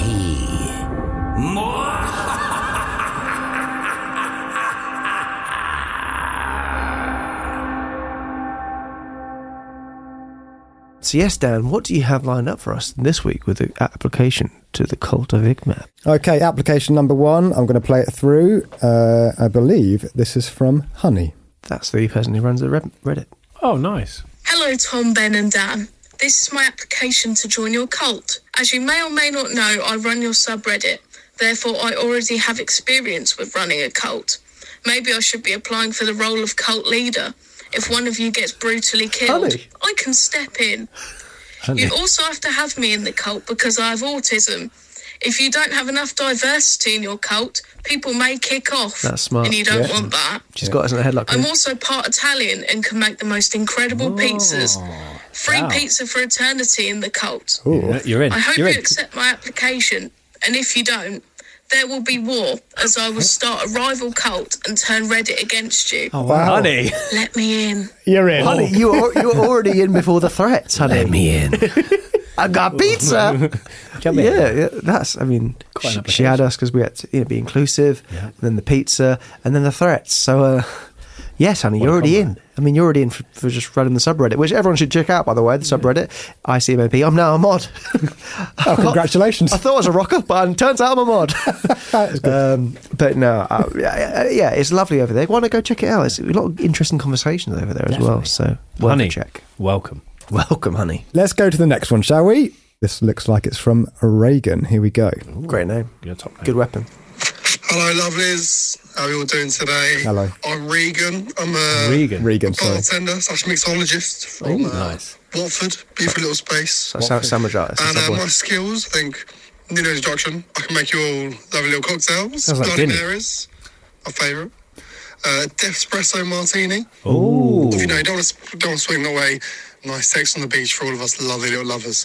Oh. Um, I mean, also, you know, if you want to put a little extra, little extra something spicy in the cocktails, and a little bit of arsenic, any kind of poison, I'm your guy. I do it on the slide. We get rid of all of them. It's me, All of them. Sam, Ben, and the other one. Oh. Oh, Easy. he's out. I make all cocktails. Have a good time. I'll see you guys later. Listen to you guys later. It's alright. Somebody got to say no, is that all right? I like it. I, He's I- got I like character. him. Ah, I don't know. He says he's going to kill people, right? So yeah. Don't know. Come on in. Come on. Yeah, Regan. That I was, was, I was enjoying it. You're the least forgettable one out of the three of us, I would say. Uh, not according to Regan, but No, I've got a Regan. yeah. No, I like it. Yeah, love the sex on the beach. Chance to be fine, thank. Um, I like the uh, Espresso Martini. Yeah. It's good. Yeah. No, I like him a lot. So There's- you guys, if you guys want him in, in. Yeah, I don't want him to. You know, it's Tom. His name's Tom. But uh, yeah, I mean, it's obviously he did obviously mean to forget. yeah, he meant well. By the way, I think he was doing it because he was like, "Tom on. Yeah. it's, it's our thing. Okay, Should we do one more? yeah, one more. Regan and Honey get to know each other. You're both in. Congratulations. Uh, this one is from Phoebe. Hello, hello, hello. Uh, this is Phoebe from Devon. Um, Hi, Phoebe from I Devon. love the show, guys. It's great. Um, this is my application to the cult. I, you know, I've I've had many jobs, but um, my one of my favourite jobs I've had is um, I worked in a, a craft beer shop. I pride myself on my knowledge of beers, and I think I could certainly supply the cult Nice. with the best, most top notch craft beer just ever. We've got beer and Um, cocktails. Regan. Yeah. Yeah, and we could enjoy some real proper beer. I also work in an aquarium. That's Oh, so I've got a that's lot of knowledge cool. on fish. Yeah. So there's that. Used to be pesky. That's good. Um, that's yeah, I think I'd be a great addition to the cult. Let me know. Great. I mean, Ben, you wanted to do your James Bond fish tanks, didn't you? Yeah, yeah. I've- I've got the tank. I just I've, I've backed out of the idea, but yeah, that's mm. great. Well, we can give her the tank. Yeah, the, the aquarium's more interesting than the craft beer. Yeah. to me. Have a craft beer while watching. Looking at fish, fish looking at by. lovely fish. Yeah, I mean, Yeah, well, so that's Phoebe and uh, Honey in the in, in the cult. Phoebe, Honey, and Regan. Oh, Regan, you're in, mate. so I f- uh, the other one. Sorry. oh, there it is.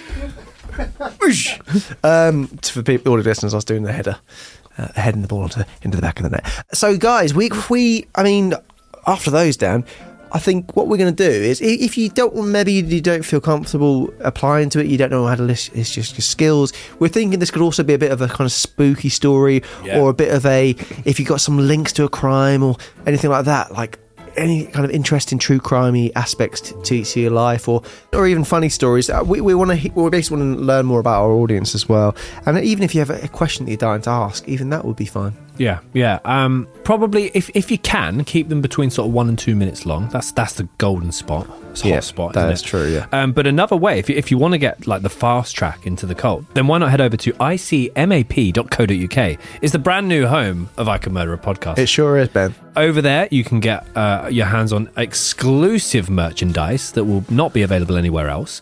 Uh, Tom's repping the hat right now. I'm repping the mug as well. Dan's repping the mug. But you can get exclusive cult merchandise. It's all black, which is a great vibe, isn't it? Great Yeah, vibe, all it's like black New every Zealand. As well as that, you also unlock almost 100 exclusive episodes, completely ad free. Yes, indeed. And uh, we- and also we have two tiers over there. If you join the prestige t- tier, which we've had a lot of people join, which is great. Bloody lovely. You can join our Discord, Ben, which would mean we struggled with Reddit. Yep. Discord, we're starting to find our way, and it's I- really nice, isn't it? Taken like a duck to water in. Have uh, in, in in Discord and yeah I've There been go. I've been waving to people I've been uploading photos Have I've you? been yeah, I've done a couple of photos yeah Nice. just welcoming people you know Yeah, and someone Yeah, look how busy our Discord is. It's, it's crazy busy. cracking on. And also, we're going to be doing a. We'll be. Do- her- oh there's me and we'll also be doing a monthly live stream over there on there as well. Yes. So I know, money is tight for some people, so the monthly subscription might not be for you right now, but there is merch on the store as well. But also that website is just where we house our merch now. So if you want to check out the new merch, then why not go over there? Yeah, and any support is greatly appreciated. It goes straight back into the channel. The other really amazing thing you could do is just tell your friends about us or give us a like if you're an audio listener, subscribe if you're a YouTube viewer, um, and just tell bloody everyone about us because we, we would appreciate that loads. Yeah, we're trying to get. Well, I'd like to be hit forty thousand by the end of this series. That'd be lovely. We're not too far off it. We've been edging closer and closer to that number. It'd be great to hit that number. We thought we were shadow banned for ages, didn't we? Because We the word did. murder. We did think we were shadow banned, but apparently we weren't, we're not. But yeah, it'd be great to see those numbers on on the rise. yeah, just we're just not growing. um, but yes, yeah, we're, we're trying to grow that. Obviously, grow our YouTube page as, as much as possible, and yeah, the listen numbers are great. So thank you so much for all the support and sharing and spreading the word. To stay in the loop of all things uh, that are going on in our world, why not follow us on our socials, which is at Could Murder a Pod. We've got Instagram, Twitter, Facebook, TikTok. Uh, we're bloody everywhere. And also, if you follow us on any of those uh, those platforms, you will be well and truly in the loop in terms of the audience vote, which is not too far away. It really isn't. Please vote for the Costa Concordia. Or Ted. Bundy. If you want to do Ted Bundy, why not Ted Bundy? I'm just saying Ted Bundy because Ben really doesn't want it, and a lot of people vote for it usually. so do, do what do what you want, guys. I really don't care. You pick the case, we do it. Yeah, I'm a bit more preferential on Costa Concordia, but 'cause I got the jumper and everything. I mean, so Anyway, guys, thank you so much for your support, and we'll be back again next week with a fresh new case. But like we always say, we say this all the time. keep doing what you're doing. Wow, wow. Unless you're applying for the card and not remembering all our names. Yeah, well, you still got in. Um, Let's go with Rocket Dave. don't uh, put a caravan by the side of your house, and if you you're going to be doing stuff like that, I mean, you can, but uh, hmm. You can fucking go, remember. You- Just yeah, but come on, the fire was the bad bit. the fire, yeah, then do the rest of it. Paul Q. Oh, he's a bad fucker, isn't he? Bad guy, hmm. really bad man. Anyway, guys, do it. Bless you. Bless you! Just get it back in.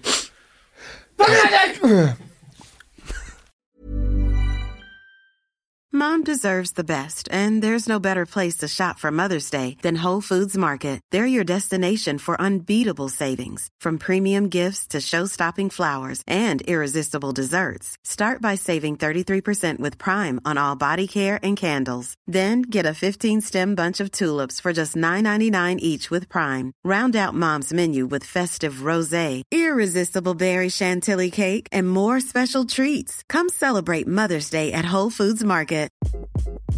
Hi, this is Craig Robinson from Ways to Win, and support for this podcast comes from Invesco QQQ, the official ETF of the NCAA. Invesco QQQ is proud to sponsor this episode and even prouder to provide access to innovation for the last 25 years. Basketball has had innovations over the years too. We're seeing the game played in new ways every day.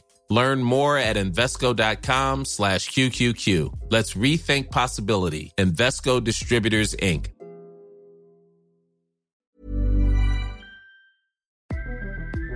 I Could Murder a Podcast is proudly part of the ACAST Creator Network. For hundreds of extra minisodes and other content, along with our private Discord server and live Q&As, exclusive merch and much more, consider subscribing to icmap.co.uk.